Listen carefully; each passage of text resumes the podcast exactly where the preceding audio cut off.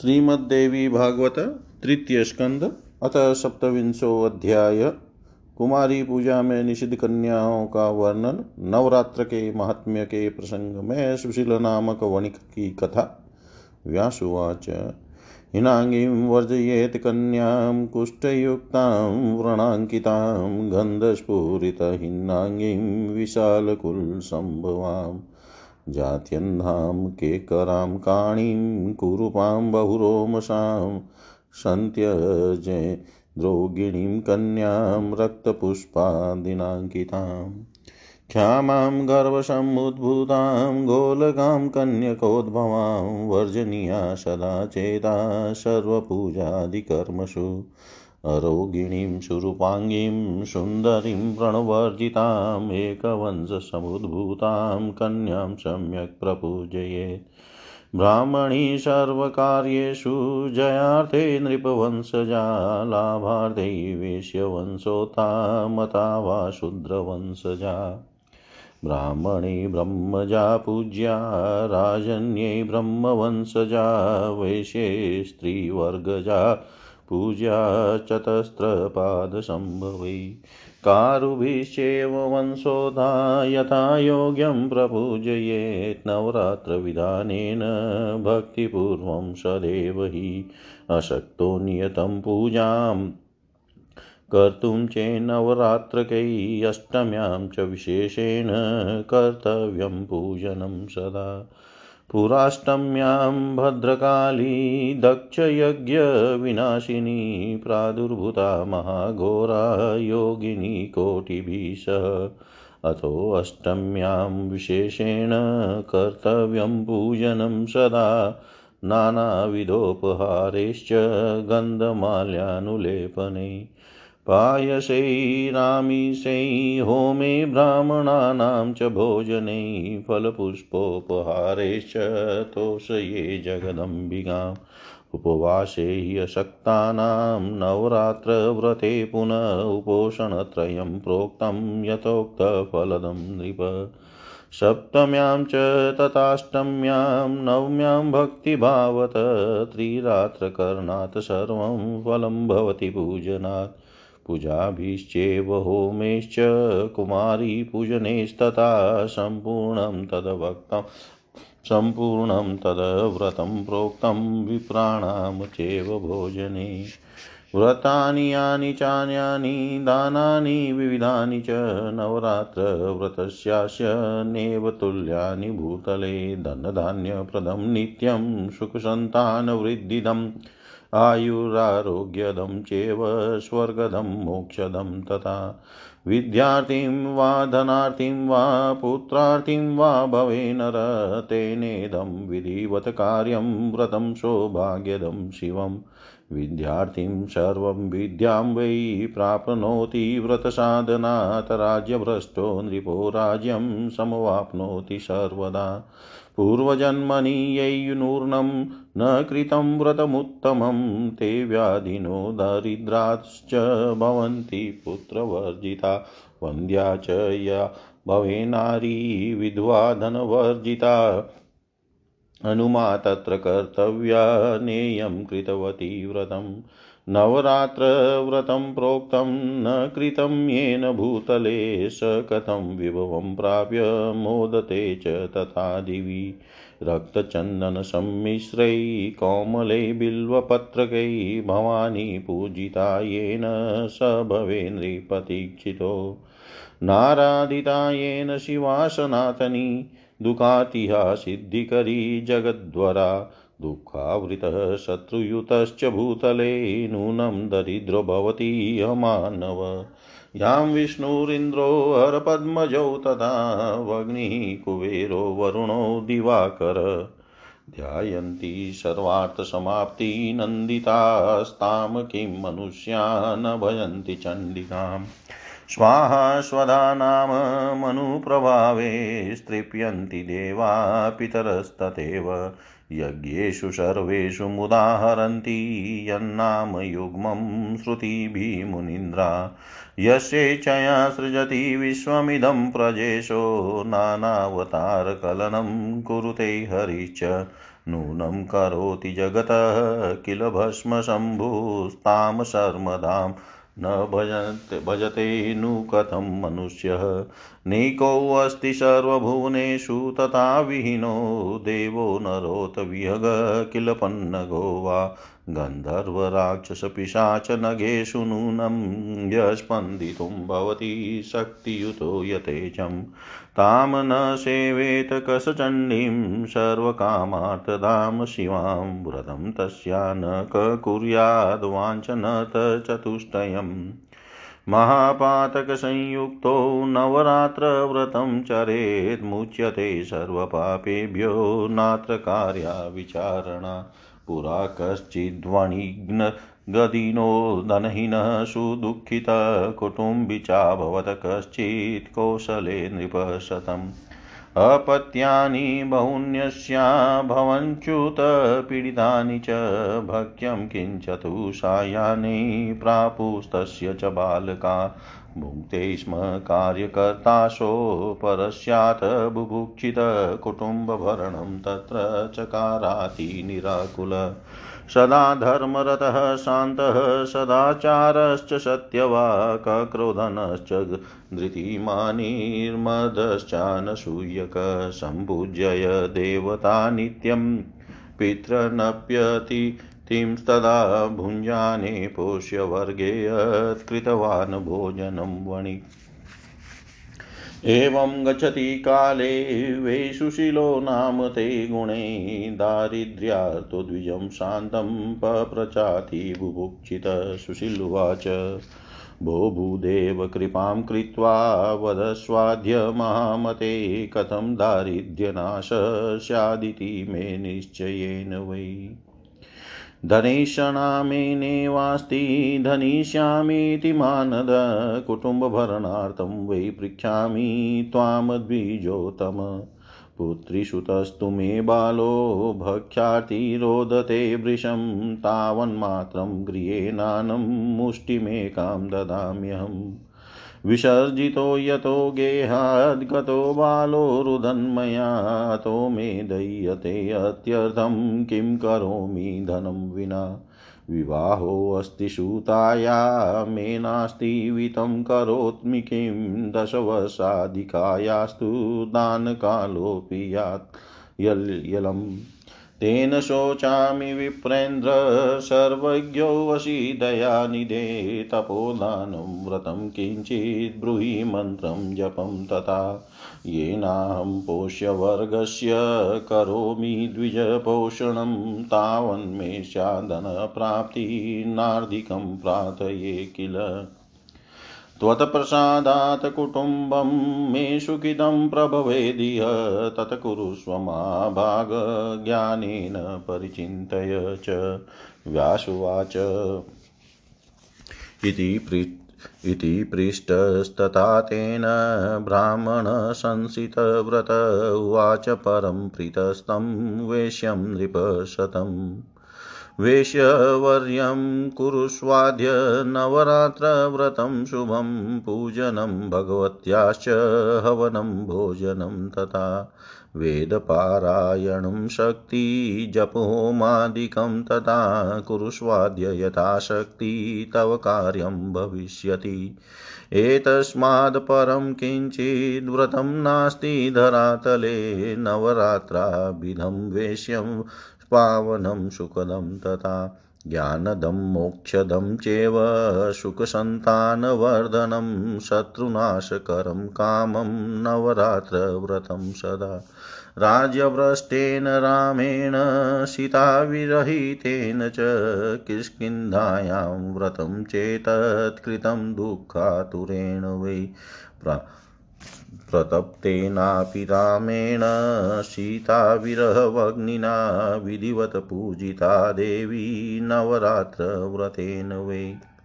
तेन प्राप्ताथ वैदेहीं कृत्वा सेतुं महार्णवे, हत्वा मन्दोदरीनाथं कुम्भकर्णं महाबलं, मेघनाथं सुतं हत्वा कृत्वा भूपं विभीषणं पश्चादयोध्य ध्यामागत्य प्राप्तं राज्यं राज्यमकण्टकं नवरात्रव्रतस्यास्य प्रभावेन विशाम्बर सुखं भूमितले प्राप्तं रामेणामिततेजसा। व्यासुवाच इति विप्रवच श्रुत्वा सवेश्यस्तं द्विजं गुरुं कृत्वा जग्राह सन्मन्त्रं नृप। जजापपरया भक्त्या नवरात्रमतन्द्रित नानाविधोपहारैश्च पूजयामास सादरम् नवसंवत्सरं चेव मायाबीजपरायण। नवमे वत्सरान्ते तु महाष्टम्यां महेश्वरी। अर्धरात्रे तु सञ्जाते, प्रत्यक्षं दर्शनं ददो नानावरप्रदाने च कृतकृत्यं चकारतम् नानावरप्रदाने च कृतकृत्य चकारतम् व्यास जी बोले, हे राजन, जो कन्या किसी अंग से हीन हो कोड़ तथा घाव युक्त हो, जिसके शरीर के किसी अंग से दुर्गंध आती हो और जो विशाल कुल में उत्पन्न हुई हो, ऐसी कन्या का पूजा में परित्याग कर देना चाहिए। जन्म से अंधी तिरछी नज़र से देखने वाली काणी कुरूप बहुत रोम वाली रोगी तथा रजस्वला कन्या का पूजा में परित्याग कर देना चाहिए। अत्यंत दुर्बल समय से पूर्व ही गर्भ से उत्पन्न, विधवा स्त्री से उत्पन्न तथा कन्या से उत्पन्न ये सभी कन्याएँ पूजा आदि सभी कार्यों में सर्वथा त्याज्य है। रोग से रहित रूपवान अंगों वाली सौंदर्यमयी व्रण रहित तथा एक वंश में अपने माता पिता से उत्पन्न कन्या की विधिवत पूजा करनी चाहिए। समस्त कार्यों की सिद्धि के लिए ब्राह्मण की कन्या, विजय प्राप्ति के लिए राजवंश में उत्पन्न कन्या तथा धन लाभ के लिए वैश्य वंश अथवा शूद्र वंश में उत्पन्न कन्या पूजन के योग्य मानी गई है। ब्राह्मण को ब्राह्मण वर्ण में उत्पन्न कन्या की, क्षत्रियों को भी ब्राह्मण वर्ण में उत्पन्न कन्या की, वैश्यों को ब्राह्मण, क्षत्रिय, वैश्य तीनों वर्णों में उत्पन्न कन्या की तथा शूद्र को चारों वर्णों में उत्पन्न कन्या की पूजा करनी चाहिए। शिल्प कर्म में लगे हुए मनुष्यों को यथा योग्य अपने अपने वंश में उत्पन्न कन्याओं की पूजा करनी चाहिए। नवरात्र विधि से भक्ति पूर्वक निरंतर पूजा की जानी चाहिए। यदि कोई व्यक्ति नवरात्र पर्यंत प्रतिदिन पूजा करने में असमर्थ है तो उसे अष्टमी तिथि को विशेष रूप से अवश्य पूजन करना चाहिए। प्राचीन काल में दक्ष के यज्ञ का विध्वंस करने वाली महाभयानक भगवती भद्रकाली करोड़ों योगिनी, योगिनों, योगिनियों सहित अष्टमी तिथि को ही प्रकट हुई थी। अतः अष्टमी को विशेष विधान से सदा भगवती की पूजा करनी चाहिए। उस दिन विविध प्रकार के उपहारों, गंधमाला, चंदन के अनुलेप, पायस आदि के हवन, ब्राह्मण भोजन तथा फल पुष्पादि उपहारों से भगवती को प्रसन्न करना चाहिए। हे राजन, पूरे नवरात्र भर उपवास करने में असमर्थ लोगों के लिए तीन दिन का उपवास भी यथोक्त फल प्रदान करने वाला बताया गया है। भक्ति भाव से केवल सप्तमी, अष्टमी और नवमी, इन तीन रात्रियों में देवी की पूजा करने से सभी फल सुलभ हो जाते हैं। पूजन हवन कुमारी, पूजन तथा ब्राह्मण भोजन इनको संपन्न करने से वह नवरात्र व्रत पूरा हो जाता है, ऐसा कहा गया। इस पृथ्वी लोक में जितने भी प्रकार के व्रत एवं दान हैं, वे इस नवरात्र व्रत के तुल्य नहीं है, क्योंकि यह व्रत सदा धन धान्य प्रदान करने वाला, सुख तथा संतान की वृद्धि करने वाला, आयु तथा आरोग्य प्रदान करने वाला और स्वर्ग तथा मोक्ष देने वाला है। अतएव विद्या धन अथवा पुत्र, इनमें से मनुष्य किसी की भी कामना करता हो, उसे सौभाग्यदायक तथा कल्याणकारी व्रत का विधि पूर्वक अनुष्ठान करना चाहिए। इस व्रत का अनुष्ठान करने से विद्या चाहने वाला मनुष्य समस्त विद्या प्राप्त कर लेता है और अपने राज्य से वंचित राजा फिर से अपना राज्य प्राप्त कर लेता है। पूर्व जन्म में जिन लोगों द्वारा यह उत्तम व्रत नहीं किया गया है, वे इस जन्म में रोगग्रस्त दरिद्र तथा संतान रहित होते हैं। जो स्त्री वंध्या विधवा अथवा धनहीन है, उसके विषय में यह अनुमान कर लेना चाहिए कि उसने अवश्य ही पूर्व जन्म में यह व्रत नहीं किया था। इस पृथ्वी लोक में जिस प्राणी ने उक्त नवरात्र व्रत का अनुष्ठान नहीं किया, वह इस लोक में वैभव प्राप्त करके स्वर्ग में आनंद कैसे प्राप्त कर सकता है? जिसने लाल चंदन मिश्रित कोमल बिल्व पत्रों से भवानी जगदम्बा की पूजा की है, वह इस पृथ्वी पर राजा होता है। जिस मनुष्य ने दुख तथा संताप का नाश करने वाली सिद्धियाँ देने वाली जगत में सर्वश्रेष्ठ शाश्वत तथा कल्याण स्वरूपिणी भगवती की उपासना नहीं की, वह इस पृथ्वी तल पर सदा ही अनेक प्रकार के कष्टों से ग्रस्त, दरिद्र तथा शत्रुओं से पीड़ित रहता है। विष्णु, इंद्र, शिव, ब्रह्मा, अग्नि, कुबेर, वरुण तथा सूर्य समस्त कामनाओं से परिपूर्ण होकर हर्ष के साथ जिन भगवती का ध्यान करते हैं, उन देवी चंडिका का ध्यान मनुष्य क्यों नहीं करते? देवगण इनके स्वाहा नाम मंत्र के प्रभाव से तथा पितृगण स्वधा नाम मंत्र के प्रभाव से तृप्त होते हैं। इसीलिए महान मुनि जन प्रसन्नता पूर्वक सभी यज्ञों तथा श्राद्ध कार्यों में मंत्रों के साथ स्वाहा एवं स्वधा नाम का उच्चारण करते हैं। जिनकी इच्छा से ब्रह्मा इस विश्व का सृजन करते हैं, भगवान विष्णु अनेक विध अवतार लेते हैं और शंकर जी जगत को भस्मसात करते हैं। उन कल्याणकारिणी भगवती को मनुष्य क्यों नहीं भजता? सभी भुवनों में कोई भी ऐसा देवता, मनुष्य, पक्षी, सर्प, गंधर्व, राक्षस, पिशाच एवं पर्वत नहीं है, जो उन भगवती की शक्ति के बिना अपनी इच्छा से शक्ति संपन्न होकर स्पंदित होने में समर्थ हो। सभी कामनाओं को पूर्ण करने वाली उन कल्याण दायिनी चंडिका की सेवा भला कौन नहीं करेगा? चारों प्रकार के पुरुषार्थों, धर्म, अर्थ, काम और मोक्ष को चाहने वाला कौन प्राणी उन भगवती के नवरात्र व्रत का अनुष्ठान नहीं करेगा?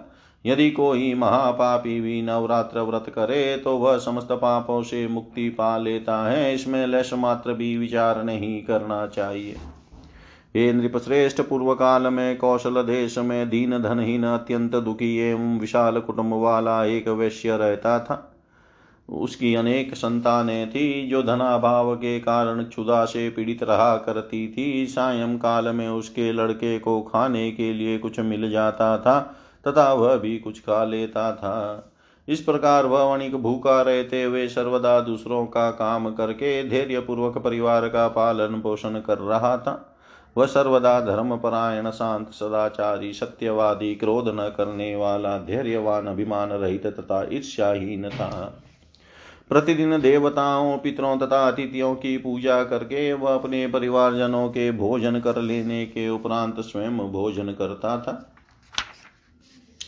इस प्रकार कुछ समय बीतने पर गुणों के कारण सुशील नाम से ख्याति प्राप्त उस वणिक ने दरिद्रता तथा क्षुदा पीड़ा से अत्यंत व्याकुल होकर एक शांत स्वभाव ब्राह्मण से पूछा सुशील बोला, हे महाबुद्धि संपन्न ब्राह्मण देवता, आज मुझ पर कृपा करके यह बताइए कि मेरी दरिद्रता का नाश निश्चित रूप से कैसे हो सकता है?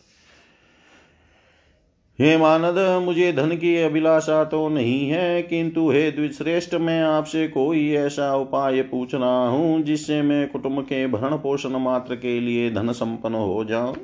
मेरी पुत्री और पुत्र क्षुदा से पीड़ित होकर भोजन के लिए बहुत रोते हैं और मेरे घर में इतना भी अन्न नहीं रहता कि मैं उन्हें एक मुट्ठी भर अन्न दे सकूँ। रोते हुए बालक को मैंने घर से निकाल दिया और वह चला गया। इसलिए मेरा हृदय शोकाग्नि में जल रहा है। धन के अभाव में मैं क्या करूँ? मेरी पुत्री विवाह के योग्य हो चुकी है, किंतु मेरे पास धन नहीं है। अब मैं क्या करूँ? वह दस वर्ष से अधिक की हो गई है। इस प्रकार कन्यादान का समय बीता जा रहा है। हे विप्रेंद्र, इसीलिए मैं अत्यधिक चिंतित हूँ। ये दया निदान, आप तो सर्वज्ञ हैं। अतएव मुझे कोई ऐसा तपदान, व्रत मंत्र तथा जप बताइए, जिससे मैं अपने आश्रित जनों का भरण पोषण करने में समर्थ हो जाऊँ। हे द्विज, बस मुझे उतना ही धन मिल जाए और मैं उससे अधिक धन के लिए प्रार्थना नहीं करता। हे महाभाग, आपकी कृपा से मेरा परिवार अवश्य सुखी हो सकता है। अतएव आप अपने ज्ञान बल से भलीमांति विचार करके वह उपाय बताइए।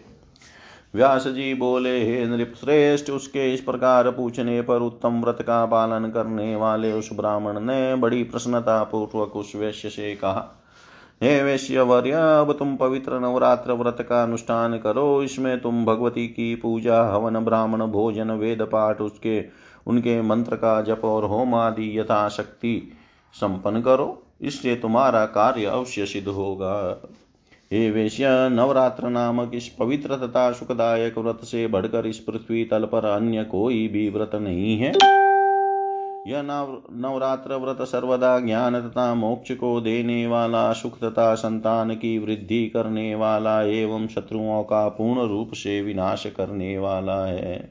राज्य से च्युत तथा सीता के वियोग से अत्यंत दुखित श्री राम ने किसकिदा पर्वत पर इस व्रत को किया था। सीता की विरहाग्नि से अत्यधिक संतप्त श्री राम ने उस समय नवरात्र व्रत के विधान से भगवती जगदम्बा की भली भांति पूजा की थी। इसी व्रत के प्रभाव से उन्होंने महासागर पर सेतु की रचना कर महाबली मनोद्रीपति रावण कुंभकर्ण तथा रावण पुत्र मेघनाथ का संहार करके सीता को प्राप्त किया। विभीषण को लंका का राजा बनाकर पुनः अयोध्या लौटकर उन्होंने निष्कंटक राज्य प्राप्त किया था। हे वैश्यवर, इस प्रकार अमित तेज वाले श्री राम जी ने इस नवरात्र व्रत के प्रभाव से पृथ्वी तल पर महान सुख प्राप्त किया। व्यास जी बोले, हे राजन, ब्राह्मण का यह वचन सुनकर उस वैश्य ने उन्हें अपना गुरु मान लिया और उनसे माया बीज नामक उत्तम मंत्र की दीक्षा प्राप्त की। तत्पश्चात आलस्यहीन होकर अत्यंत भक्ति पूर्वक पूरे नवरात्र भर उसने उस मंत्र का जप किया और अनेक विधि उपहारों से आदर पूर्वक भगवती का पूजन किया। इस प्रकार माया बीज परायण उस वैश्य ने नौ वर्षों तक यह अनुष्ठान किया। नौवे वर्ष के अंत में महाअष्टमी तिथि को अर्धरात्रि आने पर महेश्वरी ने उसे अपना प्रत्यक्ष दर्शन दिया और अनेक प्रकार के वरदानों से कृतकृत्य कर दिया। इति श्रीमद्देवी भागवते महापुराणे अष्टादशसहस्रायां संहितायां तृतीयस्कन्धे देवी पूजा पूजामत्ववर्णनं नाम सप्तविंशोऽध्याय। सर्वं श्रीराम। सर्वं श्रीशां सदाशिवार्पणम् अस्तु ॐ विष्णवे नमः, ॐ विष्णवे नमः, ॐ विष्णवे नमः। श्रीमद्देवी भागवत तृतीयस्कन्धताष्टाविंशोऽध्याय श्रीरामचरित्रवर्णन। जनमे जय उवाच।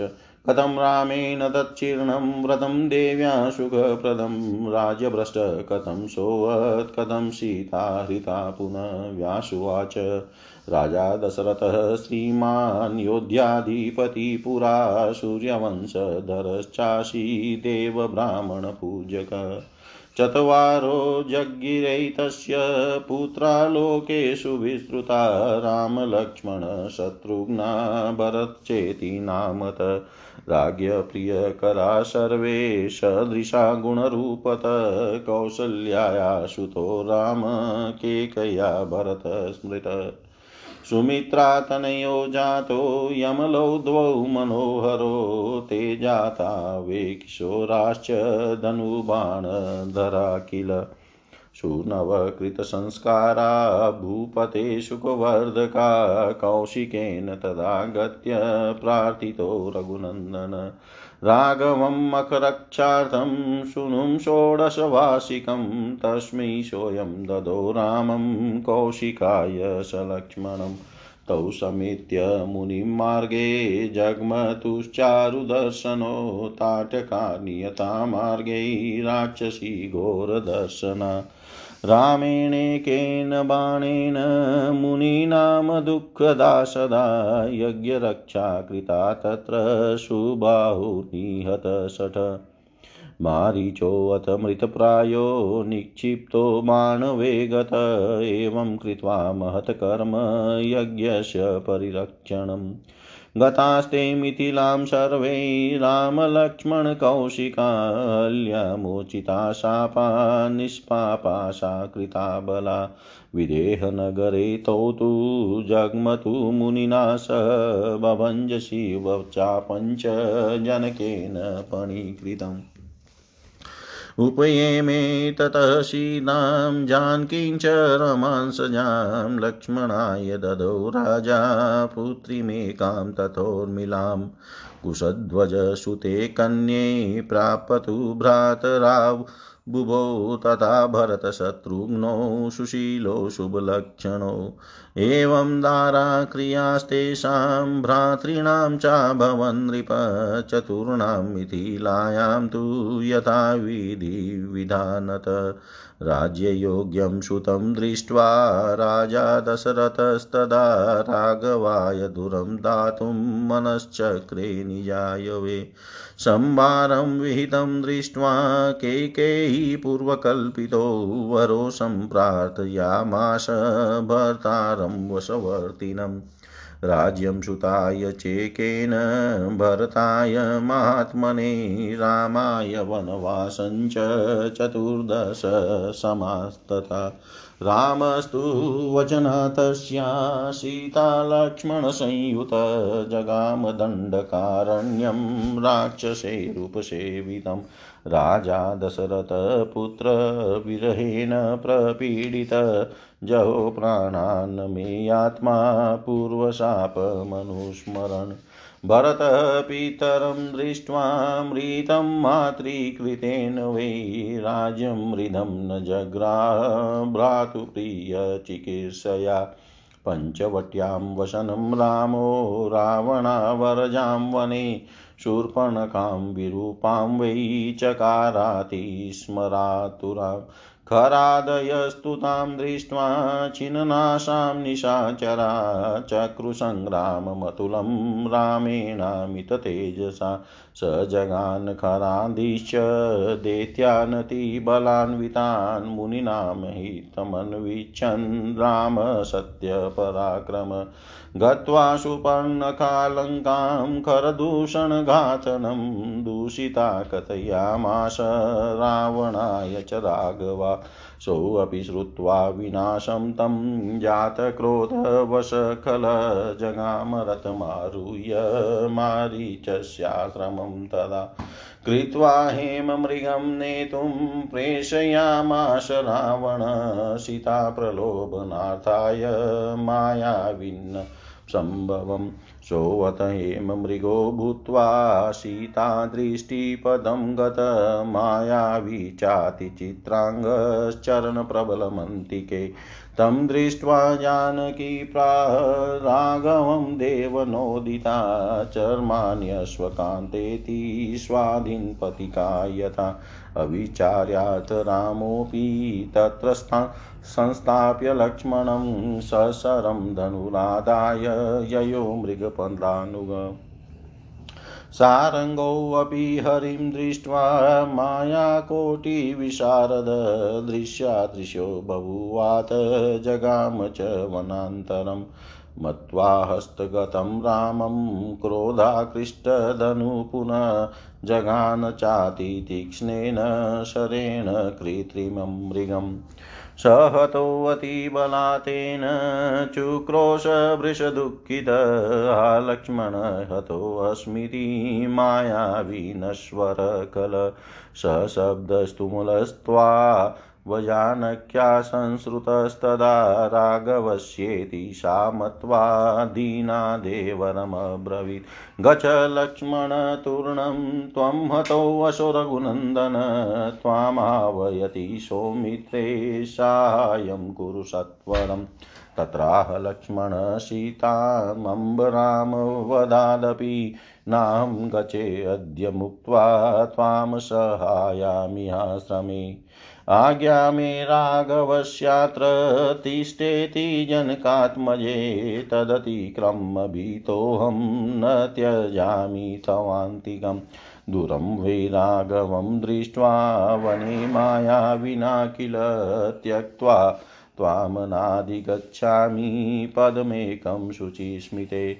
कुरु धैर्यं न मन्येद्य रामं हन्तुं क्षमं चितो नाहं त्यक्त्वा गमिष्यामि विलङ्घय रामभाषितम् व्यासुवाच रुदति शुदति प्राह तं तदा विधिनोदिता क्रूरावचनं क्रूरं लक्ष्मणं शुभलक्षणम्। अहं जानामि सौमित्रे सानुरागं च माप्रतिं प्रेरितं भरतनेव मदतमिव सङ्गतम्। नाहं तथा विधानारीश्वरीणि कुहकादमृते रामे पतिं त्वां न कर्तुमिच्छामि कामत नागमिष्यति चेद्रामो जीवितं सन्त्यजाम्यहं विना तेन न जीवामि विदुरा दुःखिता भृशं। गच वातिष्ठ सौमित्रे न जानेऽहं तप तवेप्सितं क्व गतं ते अत्र सौहार्दं ज्येष्ठे धर्मरते किल? तच्छ्रुत्वा वचनं तस्या लक्ष्मणो दीनमानस प्रोवाच रुदकण्ठस्तु तां तदा जनकात्मजाम्। किमातक्षितिजे वाक्यं मयि क्रूरतरं किल? किं वदस्यत्यनिष्टं ते भावि जाने धियाह्यम् इत्युक्त्वा निर्ययो वीरस्तां त्यक्त्वा प्ररुदन् भृशम् अग्रजस्य ययो पृथिवीपते गते यत लक्ष्मणे तत्र रावणकपटाकृति भिक्षुवेशं तत कृत्वा प्रविवेश तदाश्रमे। जानकी तं यतिं मत्वा दत्वार्घ्यं वन्यमादरा। भिक्षयं समर्पयामास रावणाय दुरात्मने। तां पप्रच्छ स दुष्टात्मा नम्रपूर्वं मृदुस्वरं काशीपद्मपला वने चेकाकिनी प्रिये। पिता कस्ते अथवा मोरु भ्राता ककपतिस्तव मूढे काकिनी चात्र स्थितासि वरवर्णिनि। निर्जने विपिने किं त्वं सौधारा त्वमसि प्रिये उटजे मुनिपत्नी वदेव कन्या सम्प्रभा। व्यासुवाच, इति तद्वचनं श्रुत्वा प्रत्युवाच विदेहजा दिव्यं दिष्टया यतिं ज्ञात्वा मन्दोदर्यापतिं तदा राजा दशरथः श्रीमा चत्वारस्तस्य वै सुता तेषु ज्येष्ठपति मे अस्ति। रामनामेति विश्रुत। विवासितोऽत कैकय्या कृते भूपतिना वरे चतुर्दश समारामो वसते अत्र सलक्षण। जनकस्य सुता चां सीतानां नीतिविश्रुता त्वासेव धनुकामं रामेणाहं विवाहिता। रामबाहुबलेनात्र वसामो निर्भया वने काञ्चनं मृगमालोक्य हन्तुं मे निर्गतपति। लक्ष्मणोऽपि पुनः श्रुत्वा त्वं भ्रातुर्गतोऽधुना तयो बाहुबलादत्र निर्भयां वसामि मे। मयेदं कथितं सर्वं वृतान्तं वनवासके ते अत्र गत्याहरणां ते वे वै करिष्यन्ति यथाविधि यदि विष्णुस्वरूपोऽसि तस्मात् त्वं पूजितो मयाश्रमो विपिने घोरे कृतोऽस्ति रक्षसां कुले। तस्मात् त्वां परिपृच्छामि सत्यं ब्रूहि ममाग्रत कोऽसि त्रिदण्डिरूपेण विपिने त्वं समागत। रावणुवाच लङ्केशोऽहं मरालाक्षी श्रीमान् मन्दोदरीपति त्वत्कृते तु कृतं रूपं मयेथं शोभनाकृते। आगतोऽहं वरारोहे, भगिन्या प्रेरितोऽत्र वै जनस्थाने हतो श्रुत्वा भ्रातरौ करदूषणो अङ्गीकुरु नृपं माँ, त्वं त्यक्त्वा तं मानुषं हृतराज्यं गति गतश्रीकं निर्बलं वनवासिनं पटराज्ञी भवत्वं मे मन्दोदर्युपरिस्फुटं दासोऽस्मि तव तन्वङ्गी स्वामिनी भवभामिनी। जेताहं लोकपालानं पतामि तव पादयो, करं गृहाण मे अद्य त्वं सनातं कुरु जानकी। पिता ते याचित पूर्वं मया वे त्वत्कृते अबले जनको मामुवाचेतं पणबन्धो मया कृत। रुद्रचापभयानाहं सम्प्राप्तस्तु स्वयंवरे मनो मे संस्थितं तावन्निमग्नं विरातुरम्। वने अत्र संस्थितां श्रुत्वा पूर्वानुरागमोहित आगतोऽस्म्यसितापाङ्गी सफलं कुरु मे श्रमम्।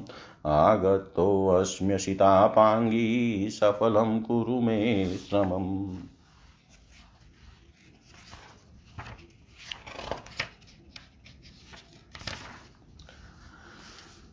जनमे जय बोले श्री राम ने भगवती जगदम्बा के इस सुखदायक व्रत का अनुष्ठान किस प्रकार किया? वे राज्य च्युत कैसे हुए और फिर सीता हरण किस प्रकार हुआ?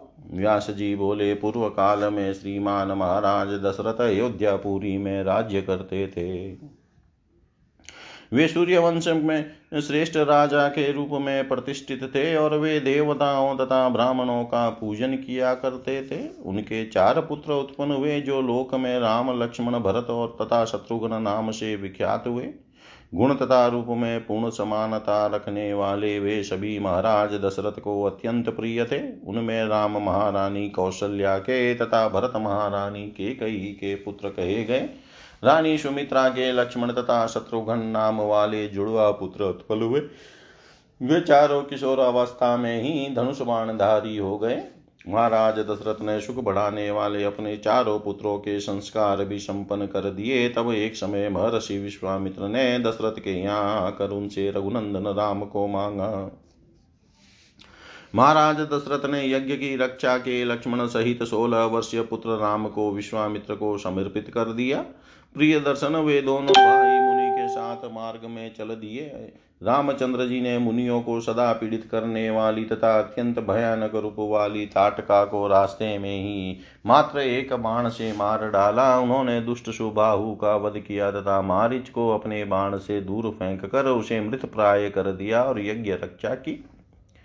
इस प्रकार यज्ञ रक्षा का महान कृत्य संपन्न करके राम, लक्ष्मण तथा विश्वामित्र ने मिथिलापुरी के लिए प्रस्थान किया। जाते समय मार्ग में राम ने अबला हल्या को साप से मुक्ति प्रदान करके उसे पाप रहित कर दिया। इसके बाद वे दोनों भाई मुनि विश्वामित्र के साथ जनकपुर पहुँच गए और वहाँ श्री राम ने जानक जी द्वारा प्रतिज्ञा के रूप में रखे शिव धनुष को तोड़ दिया और लक्ष्मी के अंश से उत्पन्न जनक नंदनी सीता के साथ विवाह किया। राजा जनक ने दूसरी पुत्री उर्मिला का विवाह लक्ष्मण के साथ कर दिया। शील संपन्न तथा शुभ लक्षणों से युक्त दोनों भाई भरत तथा शत्रुघ्न ने कुशध्वज की दो पुत्रियाँ मांडवी तथा श्रुत कीर्ति को पत्नी रूप में प्राप्त किया।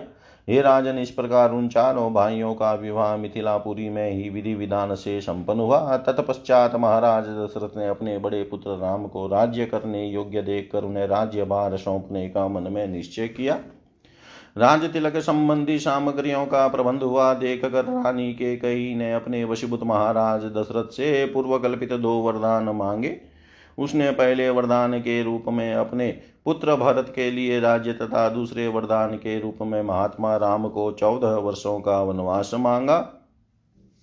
के कई का वचन मानकर श्री रामचंद्र जी सीता तथा लक्ष्मण के साथ दंडक वन चले गए, जहाँ राक्षस रहते थे। तदनंतर पुत्र के वियोग जनित शोक से संतप्त पुण्यात्मा दशरथ ने पूर्व काल में एक ऋषि द्वारा प्रदत्त साप का स्मरण करते हुए अपने प्राण त्याग दिए माता के कही के कृत्य के कारण पिताजी की मृत्यु देख कर भरत जी ने भाई श्री राम का हित करने की इच्छा से अयोध्या का समृद्ध राज्य स्वीकार नहीं किया।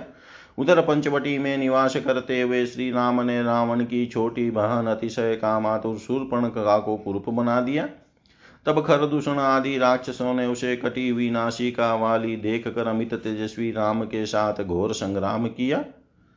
उस संग्राम में सत्य पराक्रमी श्री राम ने मुनियों का कल्याण करने की इच्छा से अत्यंत बलशाली खर आदि राक्षसों का संहार कर दिया। तत्पश्चात लंका जाकर उस दुष्ट शूर ने राम के द्वारा खर दूषण के संहार का समाचार रावण से बताया।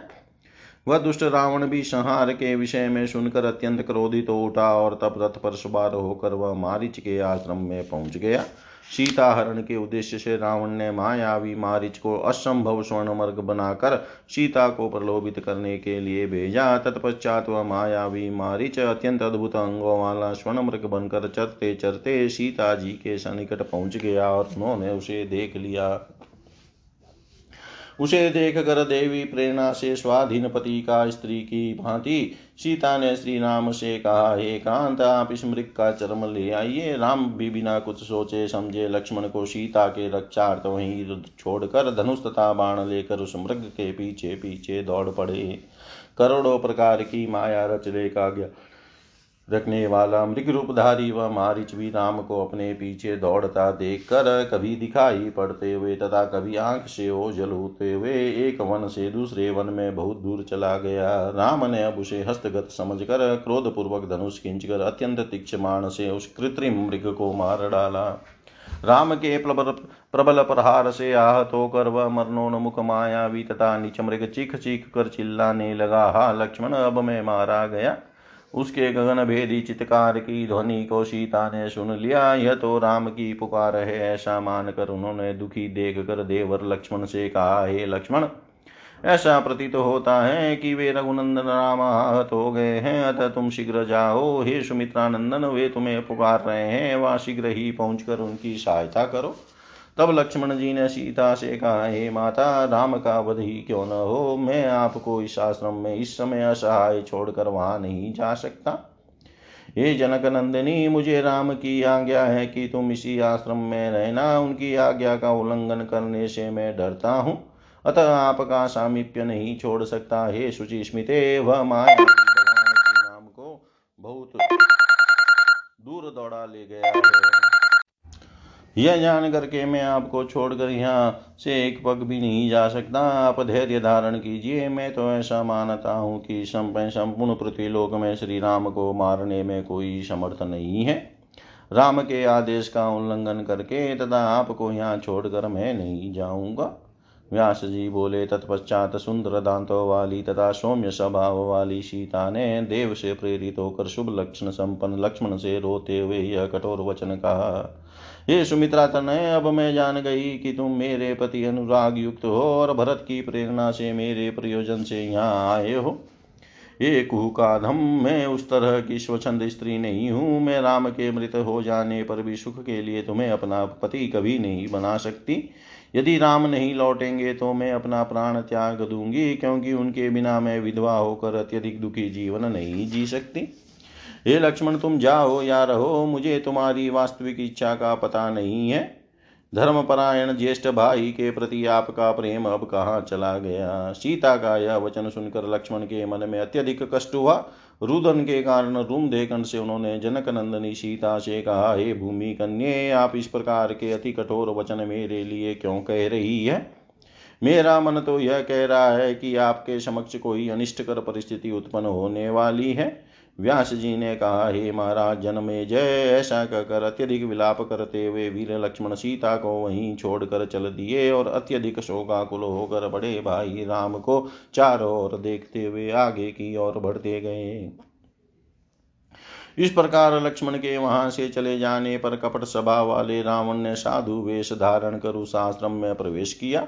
जानकी उस दुष्टात्मा रावण को सन्यासी समझकर आदर पूर्वक वन्य सामग्रियों का अर्घ्य प्रदान करके भिक्षा देने लगी। तब उस दुरात्मा ने अत्यंत विनम्र भाव से मधुरवाणी में सीता जी से पूछा, हे पद्मपत्र के समान नेत्रों वाली प्रिय, तुम कौन हो और इस वन में अकेली क्यों रह रही हो? हे वामोरु, तुम्हारे पिता कौन है और तुम्हारे भाई तथा पति कौन है? हे सुंदरी, तुम एक मूढ़ स्त्री की भांति यहाँ अकेली क्यों रह रही हो? हे प्रिय इस निर्जन वन में क्यों को क्यों रह रही हो? तुम तो महलों में निवास करने योग्य हो। देव कन्या के समान कांति वाली तुम एक मुनि पत्नी की भांति इस कुटिया में क्यों रह रही हो? व्यास जी बोले, उसका यह वचन सुनकर विदेह तनया सीता जी ने मंदोदरी के पति रावण को देव वश एक दिव्य सन्यासी समझकर उत्तर दिया। दशरथ नामक लक्ष्मी संपन्न एक राजा है, उनके चार पुत्र हैं, उनमें सबसे बड़े पुत्र जो राम नाम से विख्यात है, वे ही मेरे पति हैं। के कई ने महाराज दशरथ से वरदान मांग कर राम को चौदह वर्ष के लिए वनवास दिला दिया, वे अपने भाई लक्ष्मण के साथ अब यहीं पर रह रहे हैं। मैं राजा जनक की पुत्री हूँ तथा सीता नाम से विख्यात हूँ। शिव जी का धनुष तोड़कर श्री राम ने मेरा पानी ग्रहण किया है। उन्हीं राम के बाहुबल का आश्रय लेकर मैं निर्भीक होकर इस वन में रहती हूँ। एक स्वर्ण मृग देखकर उसे मारने के लिए मेरे पति गए हुए हैं। अपने भाई का शब्द सुनकर लक्ष्मण भी इस समय उधर ही गए हुए हैं। उन्हीं दोनों के बाहुबल से मैं यहाँ निरत होकर रहती हूँ। मैंने आपको वनवास संबंधी अपना संपूर्ण वृतांत बता दिया। अब वे लोग यहाँ आकर आपका विधि पूर्वक सत्कार करेंगे। सन्यासी विष्णु स्वरूप होता है, इसीलिए मैंने आपकी पूजा की है। राक्षसों के समुदाय द्वारा सेवित इस भयंकर जंगल में यह आश्रम बना हुआ है, इसलिए मैं आपसे यह पूछती हूँ कि त्रिदंडी के रूप में इस वन में पधारे हुए आप कौन हैं? आप मेरे समक्ष सत्य कहिए। रावण बोला, हे हंस नयने, मैं मंदोदरी का पति तथा लंका का नरेश श्रीमान रावण हूँ। हे सुंदर आकृति वाली, तुम्हारे लिए ही मैंने इस प्रकार का वेश बनाया है। हे सुंदरी जन स्थान में अपने भाई कर दूषण के मारे जाने का समाचार सुनकर तथा अपनी बहन शूर्पर्ण का द्वारा प्रेरित किए जाने पर मैं यहाँ आया हूँ। अब तुम उस राज्य च्युत लक्ष्मीहीन निर्बल वनवासी तथा मानव योनि वाले पति को छोड़कर मुझ राजा को स्वीकार कर लो। तुम मेरी बात मानकर मंदोदरी से बड़ी पटरानी बन जाओ। मैं सत्य कहता हूँ, हे तनवंगी, मैं तुम्हारा दास हूँ, हे भाविनी, तुम मेरी स्वामिनी हो जाओ। समस्त लोकपालों पर विजय प्राप्त करने वाला मैं तुम्हारे चरणों पर पड़ता हूँ। हे जनक नंदनी, तुम इस समय मेरा हाथ पकड़ लो और मुझे सनाथ कर दो। हे अबले, मेरे पहले भी तुम मैंने पहले भी तुम्हारे पिता जनक से तुम्हें प्राप्त करने के लिए याचना की थी, किंतु उस समय उन्होंने मुझसे यह कहा था कि मैं धनुष भंग की शर्त रख चुका हूँ। शंकर जी के धनुष के भय के कारण मैं उस समय स्वयंवर में सम्मिलित नहीं हुआ था, उसी समय से विरह वेदना से पीड़ित मेरा मन तुम में ही लगा हुआ है। हे श्याम नयनों वाली, तुम इस वन में रह रही हो। यह सुनकर तुम्हारे प्रति पूर्व प्रेम के अधीन हुआ। मैं यहाँ आया हूँ। अब तुम मेरा परिश्रम सार्थक कर दो। इति श्रीमद्देवी भागवते महापुराणे अष्टादशसहस्रायां सहितायां तृतीयस्कन्धे रामचरित्रवर्णनं नाम अष्टाविंशोऽध्याय सर्वं श्रीशां सदाशिवार्पणम् अस्तु। ॐ विष्णवे नमः। विष्णवे नमः। विष्णवे नमः।